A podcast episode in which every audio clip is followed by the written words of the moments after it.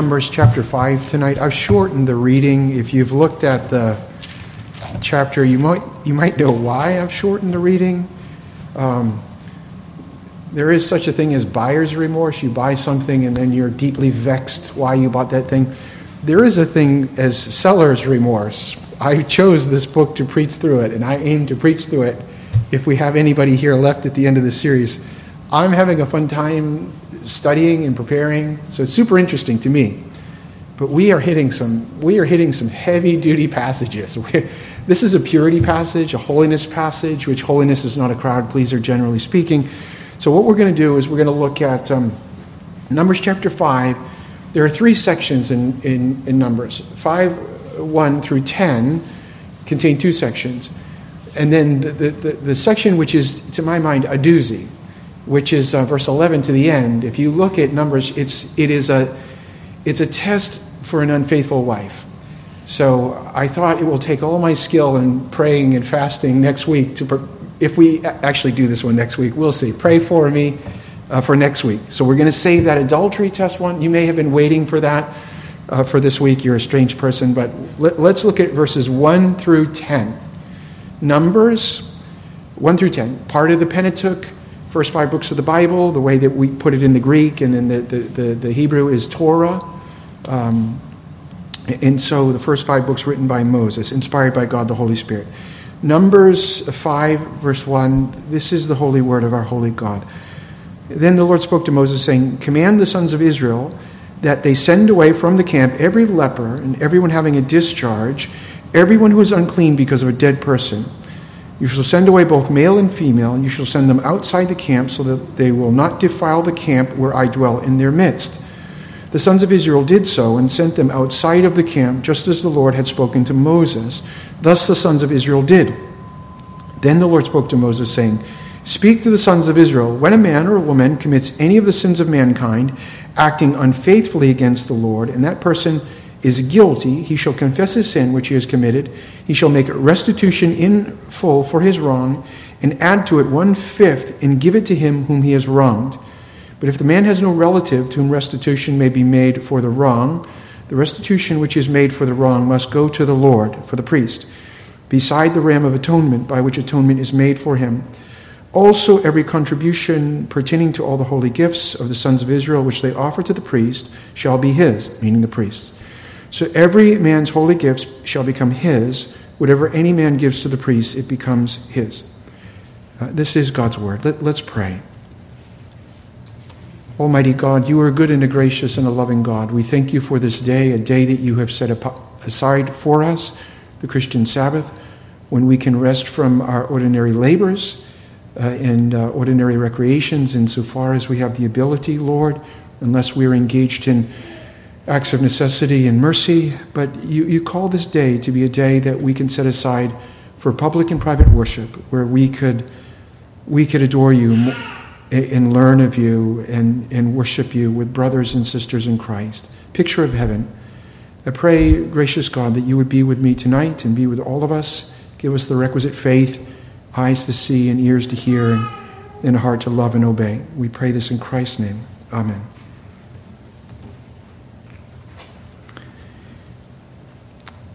So, there are a number of things that make um, th- this particular book a little bit hard to, uh, to understand, particularly if, um, if you're new to the Bible. I didn't start reading the Bible for myself really until I was 26. And the minister I met said, Jack, read from Matthew, Mark, Luke, and John, keep doing that. And then he let me go to Romans. And so, as soon as a minister tells you Matthew, Mark, Luke, and John, you start at Genesis. You do the opposite of what the minister says. JK, JK. And so by the time I got to books like this, the book of, it, for me it was Leviticus, but this would have thrown me too. So if you don't have the, the New Testament really under your belt, a working knowledge of the, the, the New Testament, you're going to have a hard time when you come here. Because what we're looking at is we're looking at the gospel in ceremonial form.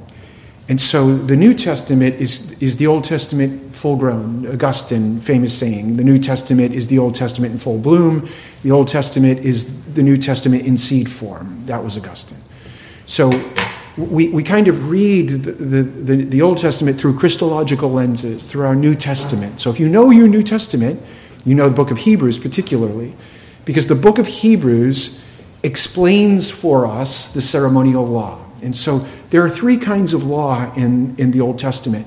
You have the moral law, summarized in the Ten Commandments, Exodus 20, Deuteronomy 5, and then Jesus further summarizes uh, the Ten Commandments under two heads. The two greatest commandments in the Bible are love God perfectly, love men perfectly. That's a summary of the moral law. Moral law is perpetual, it doesn't change from epoch, old epoch to new epoch. We're going to be obeying the moral law perfectly in heaven. So it's, a, it's an expression of God's moral character as the moral governor. Then in the Old Testament, it contains ceremonial law, which is what we're looking at with all these purification business. These things are fulfilled in Christ. They're typological. We've talked about this a lot. The book, again, the book of Hebrews will explain this. Christ is the high priest. remember John 1? Behold the Lamb of God who takes away the what?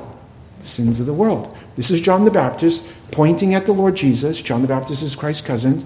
He's saying, Behold the Lamb of God. He's saying he's Exodus 12. He's Jesus is Exodus 12. He's Exodus 13. He's the Passover or he's Leviticus chapter 16. He's the scapegoat. That's what he's doing.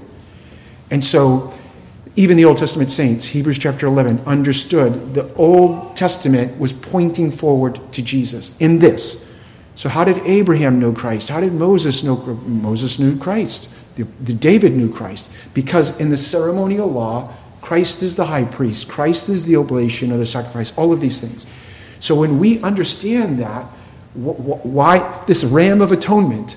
Ultimately, it's not the ram's blood that will wash us from sin. That's the type. Christ is the antitype. It's the lamb's blood who will wash us from sin. Does that make sense? So we're actually going back in time, redemptive history, and we have our New Testament lenses on. So th- this is ceremonial law. Gospel truths are being preached in type and shadow. There's one more form of law which is called judicial law. It's particular to the nation state, but the, theo- the, the theocratic nation state of Israel. Modern Israel is not a theocracy. Ancient Israel was a theocracy. The church and the state were like this by God's design. And so when you see some of these particular rules, don't have, don't sew two threads, and rules on slavery and all of those things, those are judicial laws. And we maintain as Protestant Reformed Christians that those things go away with the annulment of the theocratic state. And when the theocratic state w- was, was no more was AD 70, when Titus sacked uh, Rome. The only thing that would be applicable is something that would be akin to the moral law, the moral principle. So, but we're looking at, maybe that the third one is for another sermon, but we're looking at an aspect of the ceremonial uh, law. Now, when we look at a passage like this, again, it's kind of hard. If you're not used to reading these kind of passages, you think, what in the world are you going to say about uh, this? In a passage like this, I would argue the best way to study it is to fly over it with you, get your plane out and fly over the passage and get a big picture view, a bird's eye view. Because sometimes you're like, wait a minute, what? And then we have to do this, and then this, and then this we get bogged down with the details. But if I could get you up above the trees and have you look at the forest, you're going to go, oh, I see some of the larger concepts. God is saying that He is clean, God is pure, God is holy, and He can't abide with man when man is unclean. And then, even coupled with that, is the notion that God has to provide that which cleanses man, that he could be brought back into relationship or fellowship with God. Does that make sense? So that's gospel. God is holy, God is pure, man is not. God provides that which makes man pure. Which is that? Does that make sense? So when you kind of look at it through St. Augustine's lenses, you understand oh, th- th- this is easy squeezy. This is gospel truth here. Uh, but we're gonna, what we're going to do tonight is according to what did I do? Okay, the purity of God, the purity of his people. Purity and holiness I'm using interchangeably. There are some theologians that maintain a distinction. I'm not smart enough to figure out the distinction, so I'm just using them as synonyms. We're looking at the holiness of God, and God requires his people be holy. This is not a crowd pleaser. Um, the, the, it, I, I hope we are pleased with it. We should be pleased with everything about our God, but the fundamental truth, this is teaching here in um, this chapter, is God requires holiness because he is holy. I was trying to find it in 1 Peter. I know it's 1 Peter. Be ye holy, and it's quoting Leviticus. Go ahead and you can fill it. Be ye holy as what? As I am holy. That's this. This verses 1 through 10 is the holiness of God, and he requires holiness from his people. We must be cleansed to live in his holy presence. Let me give, let me give you some, since we're looking at it thematically, is, is my intention. We're just going to unpack the theme of God's holiness and his, his um, mandate that we would be holy to live in his presence. Let me give us some additional scripture proofs. I promise I'm not lucky dipping. Lucky dipping is just, you know what lucky dipping is. You just fling open your Bible. Don't lucky dip. When you do your Bible study in the morning, I hope you do it every morning. Lucky dipping is you just wake up and you flip it open. What does God have to say to me? It's better than nothing if you're going to have to lucky dip in, or no Bible lucky dip. But you can make the Bible say nutty things. You can take things out of context, but I, I promise I'm not. If you, if you read, if you'll listen to the text that I'm going to bring in, that will show clearly. God says, and because he's, he, the theologians call about the simplicity of God. He's not 50% justice and 50% mercy. He's 100% everything. But he talks about holiness a lot. Um, the Bible says this. This is 1 Samuel chapter 2. There is none holy like the Lord, for there is none beside you. There is no rock like our God. And then he uses the two uh, Hebrew words there Adonai, master, uh, Elohim, creator God. There is none holy like the Lord. There is none beside you. This is Paul picks up in 1 Corinthians 8 through 10. He says, There's only one God. All the other gods on the planet, the so called gods, Paul says through the inspiration of the Holy Spirit, are no God. So the one God of the Bible, the Bible says, is the only God. God says none of the other gods are real. I'm the only one that there is, and I'm holy. First Peter, ah, here it is. But as he who called you, this is the one who calls us out of darkness to, to the light of Christ, is holy, you also be holy in all your conduct since it is written, You shall be holy, for I am holy. You see that idea? God is our creator, but in this context, we're owning him as our redeemer, as our savior. So God says essentially, I saved you. We've not been saved because we're holy people, we've been saved because we're unholy people. He's a holy God, and now he calls us to a life of holiness. Does that make sense?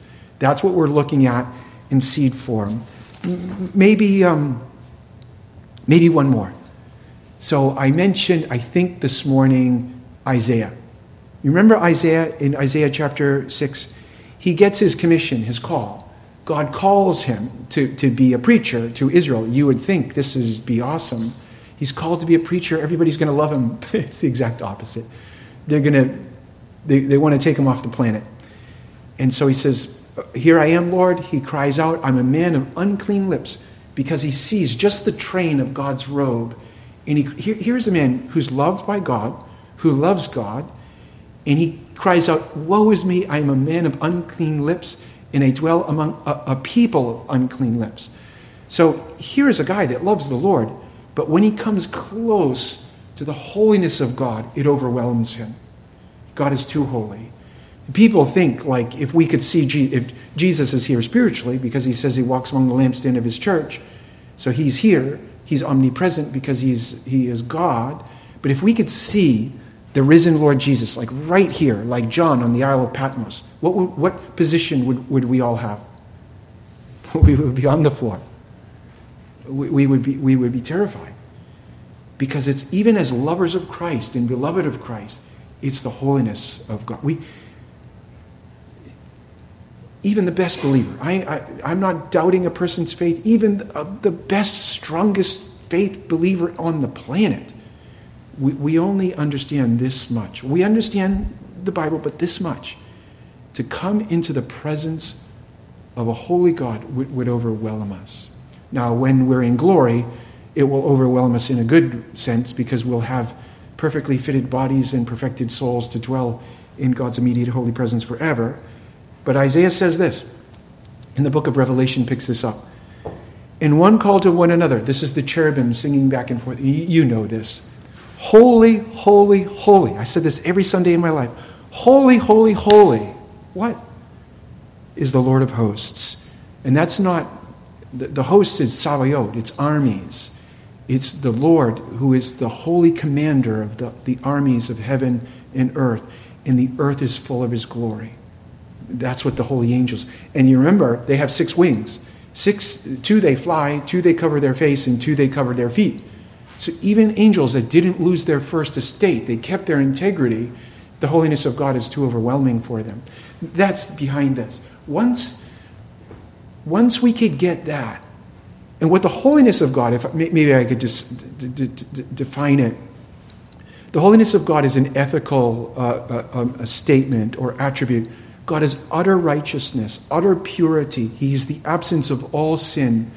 To use his language to John the Apostle, there is no darkness, there's no shadow, there's no turning.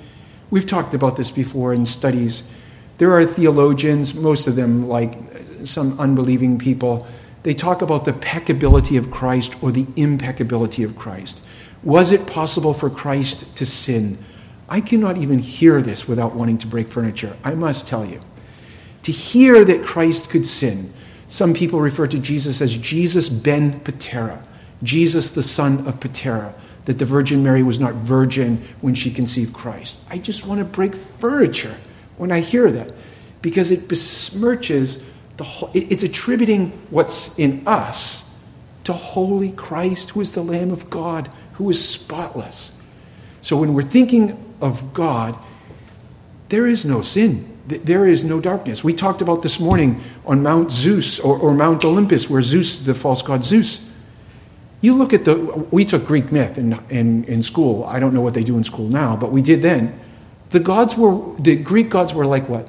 They're like, they're like men that could, they just have superpowers. They're stealing this girl, they're stealing that, they're doing this. That's not the God of the Bible. The God of the Bible is morally spotless. That's what God is saying. And like that, Jesus says, Be ye perfect as your Father in heaven is perfect. So God is holy. The Bible says that his eyes are too pure to do what? You know what it says in the book of Habakkuk? God's eyes are too pure to do what? To look upon sin with favor. Now, King David said of himself, that he was conceived in sin in his mother's womb. He didn't mean his mom was profligate. He meant that his mom is a sinner, and she gave birth to a little sinner, and he's a sinner. And God is holy. So, how can we be in his presence? It's this God is going to provide the cleansing. So, the holiness of God, the holiness of his, his people. Now, I, I will say this this is how I keep the church manageably small this subject, God is holy, and he requires his people to live holily. Now, it's obviously by the grace of God, looking to the Christ of God, the Holy God, the Holy Bible, the Holy Gospel, the Holy Spirit, the Holy Son. Everything is holiness. And Christians are referred to as hagios. We're, the Bible will say to the, to the what in Corinth, to the what in Ephesus, to the what in Philippi? Saints. That's hagios, to the holy ones. So to say, I am a lover of the Lord Jesus Christ, and then live like an unholy one is oxymoron. It's antithetical to Christ. Now, do I say, do, am I saying that we can be sinless? Eh, no, I'm not. We will not. When will we, Christians, stop sinning? When they say Pastor John is gone, he's in heaven. When we die. But the notion is that we are not to habitually practice our sin. We are to habitually chase Jesus Christ. And then when we sin, which is daily, the recourse for the Christian is what? Repentance. Lord God, forgive me. Lord God, change me. Lord God, help me. But I would argue this, and you, you could differ, and maybe you think, well, Pastor, you're just three quarters Irish. That's why you're so such a negative Nelly. I don't think so if we were to look out at the American church, and I'm not picking on any American church, but just the American church, do we look markedly holy? Can you look and go, that's a Christian? That, that is a Christian. We should be able to look at a Christian marriage and go, that's a Christian husband, that's a Christian wife, those are Christian kids, Christian mom and dad. We should. We read the Beatitudes, Matthew 5. Blessed are those who hunger and thirst for righteousness. Blessed are the meek. Blessed are the peacemakers. All of these things. So these things should be audible or tangible. Can we? Can we? we are in the last days. I know it's been the last days since Jesus left the mountain. I know that. I think a lot of professing Christians, morally, you cannot tell us apart from the pagan. Am I right on that? I think I'm close. Jesus says in Luke chapter 6, Why do you call me Lord, Lord, and do not do what? What I say. So I, I promise I'm telling you the truth. It's the word here. Be you ho- holy as I am holy. Jesus didn't say, Be I am holy. And boy, you know, the gospel is just believe in Jesus and then live like Sheol and go to heaven. But the Bible doesn't say that. I do believe in justification by faith alone. Yes, I do. But that's actually going to look like something in a life of holiness, a life of good works. The Bible says in Hebrews chapter 12, I, I think verse 14, without what no one will see the Lord. It's not dikaiosune holiness, which is righteousness or justification. It's a form of the hagios. It's sanctification. It's practical. Dying to sin, growing in righteousness. So, this idea that we have been saved by Holy Christ from our uncleanness in order to live holily, even though I think this is like Christianity 101. I, I really do think this. This is like ABCs. Sometimes I tell my wife, "Am I speaking Ugaritic or something?" Because sometimes people like, "What are you? What are these strange things that you're saying?" And I think, well, this is ABCs. I don't think the church is teaching the ABCs. And all you have to do is look at how Christians our entertainment is like the world. We divorce like the world. We cuss like the world. We do everything. Just take a couple. Just take a few commandments. I, I, I promise I'll pull back on my hobby horse. Take a few commandments, any of the ten, and apply them spiritually. Uh, I, I think I'm correct. So this message is necessary. Let me show the connection of chapter five with the chapters that have gone before it. Obviously, four chapters that have gone before it. In um, within the first four chapters, you have two themes running through. You have the census of God's people, the numbering of God's people, and particularly two entities. You have the, the, the, um, the military men, the warrior class, and I think those guys are what? Are they 20 to 50? I think it's 20 to 50 or 20 to 60, I forget.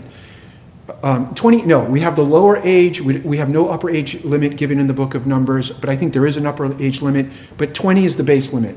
So you number the military men, and then there's number not only my military servants, but I want you to number my priestly servants. So descending from Levi. And then God has the numbering of his people, and then in those four chapters, he has the organization of God's people. He orders the camp. So remember, they've been liberated from 430 years of slavery. They're right, they're one or two years liberated from slavery. They're just entered into the promised land.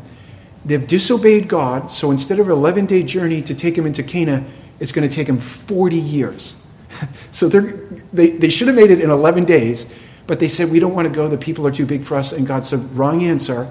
And now I'm going to run you around the desert for 40 years until all of that military age generation dies off, and then I'll bring you in.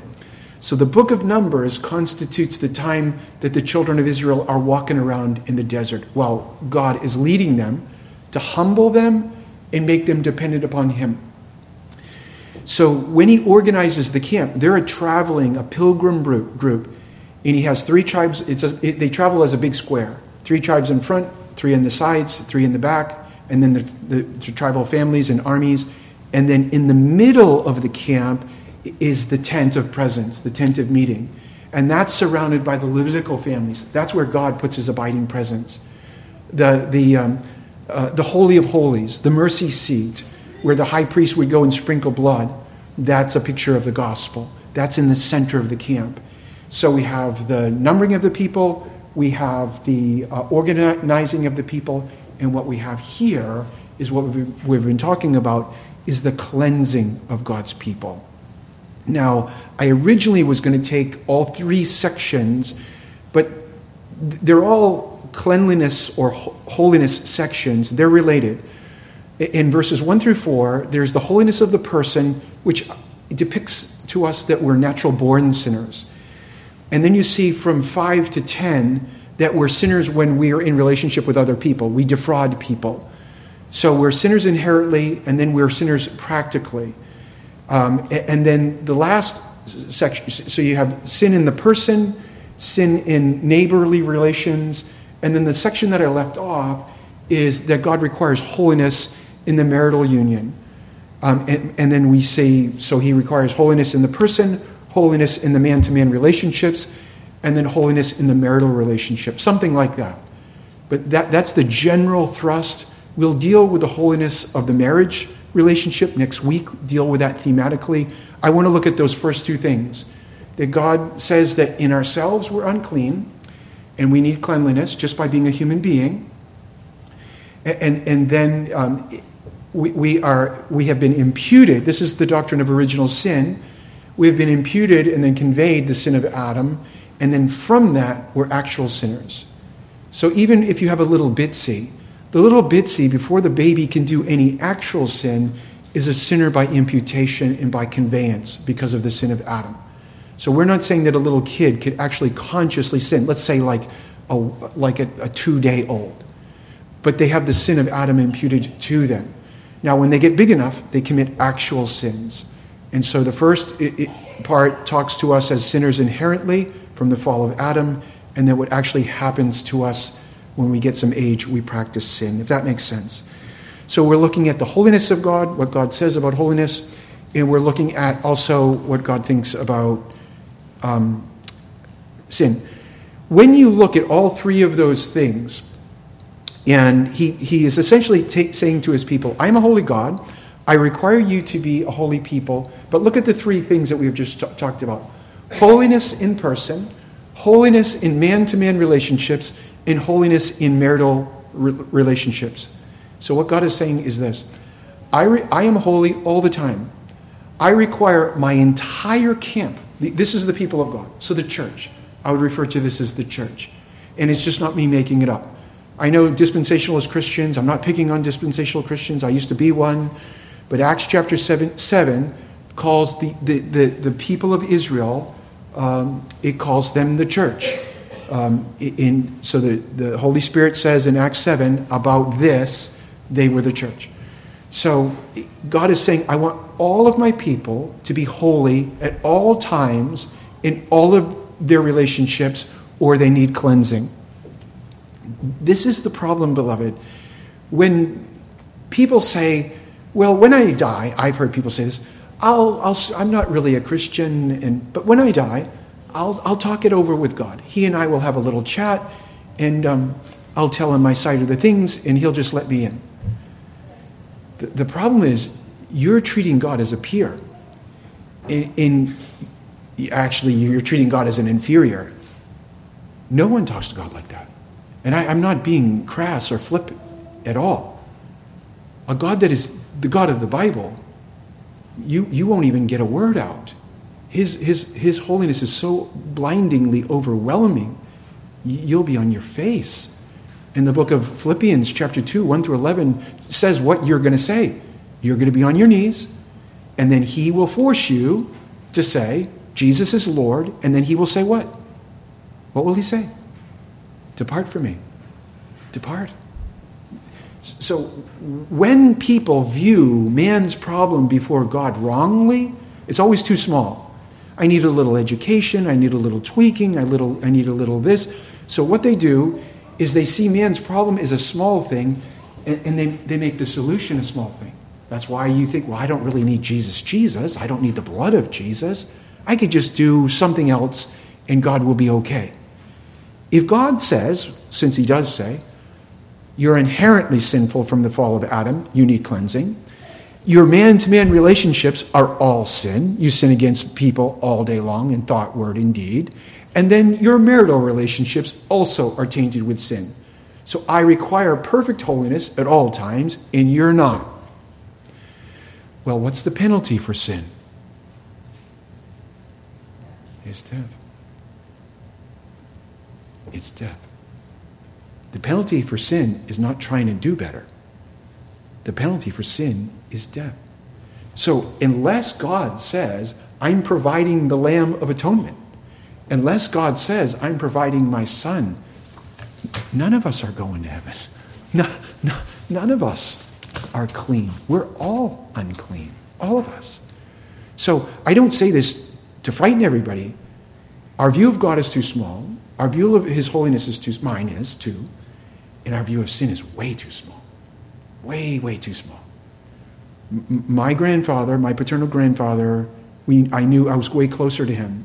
His name was Jack, my name was Jack, and I got my name John back when I went to college.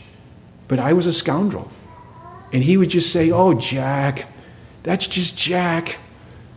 You know, living like a scallywag, that's just Jack. And my father would say, Well, you think, you know, don't you think God will be like that? No, no, no, I don't think, as much as I love my grandfather, he's not holy like God. And so God is not just going to go, Ah, well, my bad, I guess you're bad. And so he requires all of his people at all times, in all of their relationships, to be clean, which is why we have his need. So, this is teaching us this passage here um, we see sin as uh, something which is inherent. It's a sickness, leprosy. We see sin is related to death. Sin is not, death is not natural. It's, it's related to the curse of God for man's disobedience, Adam's disobedience particularly. Then we see uh, sin is fraud. And then another thing that we're going to see next week, but I'll bring it in now sin is unfaithfulness. I, and what I mean, and I don't mean to be crass again, is sin is described by God as adultery. Um, you know, people say, well, I'm a good person. Imagine if I told you, well, I have bad news for you. You're not a good person and you're an adulterer. I might get a punch in the mouth for that. Because if someone was staunchly faithful to their spouse and I just called them an adulterer, I might have to go see the dentist after that. But God says in the book of James, chapter 4, 1 through 10, you're adulteresses. You've made yourself friends with the world. God says it. He uses the, the Greek word. There's two Greek words for it. He uses the one which is adultery, adultery, not just porneia. It's moicheia is the Greek for the adultery. So sin is leprosy. Sin results in death. It's a walking death, separation from God. And sin is adultery. And God says, for all of these things, we need cleansing. That's the bad news. And the good news is that He provides it. Does that make sense? So in AA, uh, in uh, 12 Steps Anonymous, uh, Emotions Anonymous, all those things, I'm not picking on them. Everybody I love has gone to these things. They, they say that it's not sin, it's a character defect or it's a disease. I'm not picking on anybody. If you have a cousin Bobby that goes to AA, I love Bobby. I probably know Bobby. It's not a character defect. It's a sin. And sin is lawlessness. And it needs the blood of the ram, the blood of the lamb. And again, we, we just want to be Bible believers. Even if the Bible takes us places where, like, wow, that kind of feels uncomfortable. But we don't want to say, you, you say, well, why are you a Christian? I'm a Christian because my folks are Christian. That's good answer. But what does it mean that you're a Christian? And what it means ultimately is this we are unclean before a clean God. And Christ cleanses us. That's a Christian. That's a Christian. That's a Christian. We can fight over the secondary or tertiary things, but that's a Christian. God is clean. I am unclean. I'm made clean by the blood of the Lamb. That's it. That's it. That's this. Let's look at the leprosy. So, um, the, the, the, three people that depict that we're inherently born sinners by the imputation, when I say imputation and conveyance, so there are two deleterious effects to Adam's fall. So we get his guilty sentence reckoned to us. The Greek is logizomai. It's outside of us. It's forensic. It's legal. It's the guilty sentence, death. But that's kind of judicial. The other thing is we have his uh, corruption of nature conveyed to us through ordinary generation, The reason I have bad eyesight and all the other things that are wrong with me is because it's been conveyed to us through natural um, reproduction. Those are the two things. That's what I mean by it. So we have a couple of people, people that depict we're natural born sinners. People with leprosy, people that have a bodily discharge, and then people that touch dead people. They all reveal to us that man is not a good person that sometimes does a bad, bad things it teaches us that we're all, this is everybody, so this is like not picking on anybody particular, that we're all unclean. We come out of our mother unclean. This is everyone. Everyone is a leper before God. Everyone is unclean because of these bodily discharges before God. Everyone is walking dead and like a dead man before God just by being born. And so when you think of the leprosy, What's, what's actual leprosy? Maybe someone who's a nurse or a doctor. I think it's Hansen's disease, is what modern leprosy is called. Hansen's disease.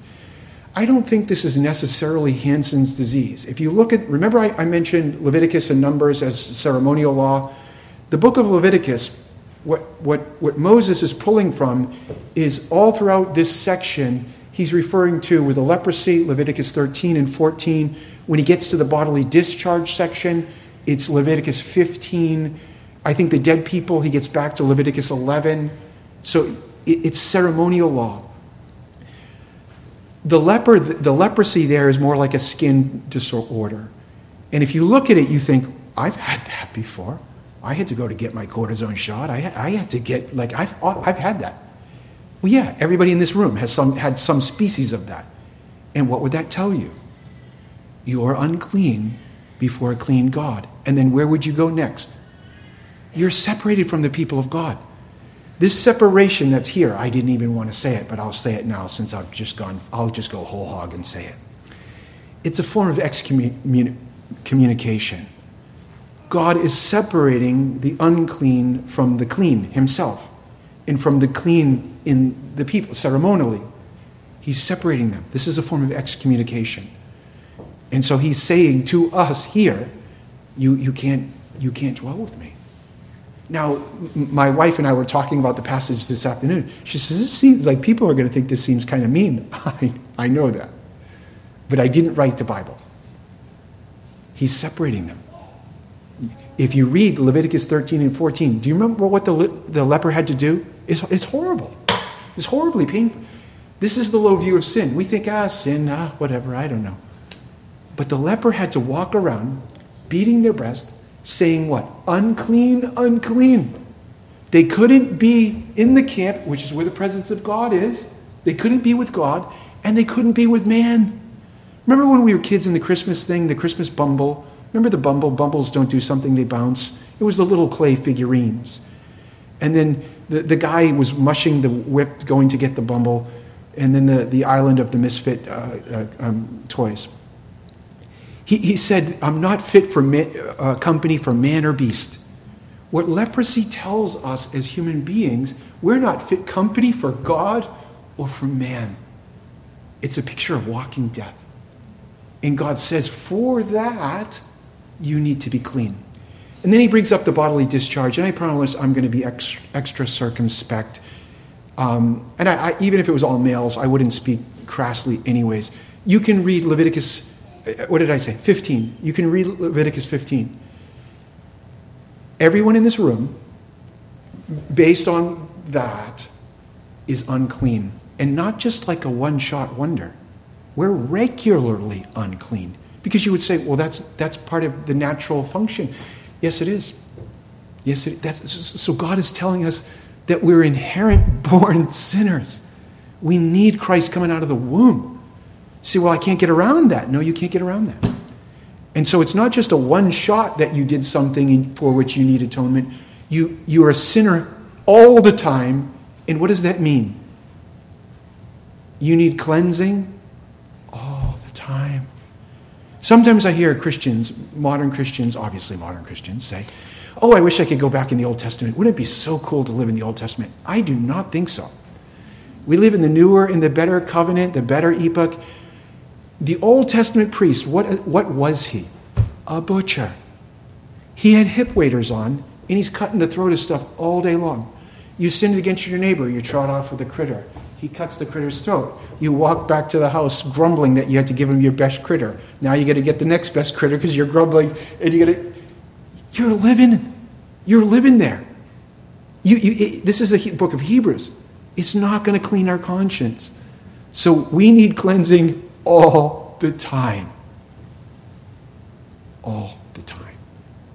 Born sinners, we're walking dead men, leprosy. We have the bodily discharge. It shows us you're unclean all the time. You need all the time cleansing. And it's male and female. This isn't gender specific or sex, whatever the word is. I use both of them interchangeably. And then the last one is if you've touched a dead person, you become unclean. And I, I, will say this maybe as moderns, we think, well, I got you there, Pastor. I have never touched a dead person. I don't know about that. So, so, maybe if you're younger, maybe. But I grew up in New England, and every funeral mass that ever was within 50 miles, I went to. And so I've kissed it. We would kiss. I don't know why we did it. I don't know whether it was unique to my family. We would they put, put a kneeler in front of the coffin, and I don't know how many dead people I have kissed, but I've kissed a boatload. I know it's strange. This is why I'm on the shrink's couch, but I've done a, a boatload. But I, I'm going to say, of any age, have you ever touched a person that has died? Yeah, yeah, yeah. My dad, my mom, yeah. And I'm, I'll be 59 pretty quick here. My father, he would say this all the time, raised outside of Boston. And he would lament this. He would say that both sets of his parents, paternal and maternal, grandparents, in all of his uncles and aunts, lived within a two mile radius. All of them, everybody. And he said if anybody died in the family, the women would wake the dead in the, ho- in the house. They would prepare the body. This is just my dad's generation. So everyone, this, this, everyone so if, if it's your mom and your dad, everyone, God forbid, son, daughter, brother, sister, everyone would be doing this. And the connection that God wants us to make is not just we can't get out of this sin business. He, God also wants to do this. And I, I, I probably, I'm going to stop with the other section because I don't want to go too long. I just want to make this point. God wants us to connect sin with the concept of death not character defect, not disease, but breaking God's law. And the wages for breaking God's law is separation from God, which is God, why God says, But I've provided for the ram of atonement. I've provided for the Levitical priestly class, which they're all pointing to priest Jesus and the blood of the lamb, not the blood of the lamb. But, but, but I would argue if we thought about sin to the degree that we can, that, that, that God thinks about it, and we think about the holiness of God, what would it do to us, practically speaking? What would it do? We would love Christ like nobody's business. Christ would be more important to us th- than, than the world. Why? What does Jesus say? What would it profit the man if you got the whole world but you were to die and be called by God, Depart from me, you worker of iniquity, you're unclean. But if God pronounces on you hagios, clean, covered with the blood of the Lamb, it's to have more than 10,000 upon 10,000 worlds. Beloved, our God is holy, and by God's grace, we are called to be holy as He is holy. May God be pleased with the preaching of His word.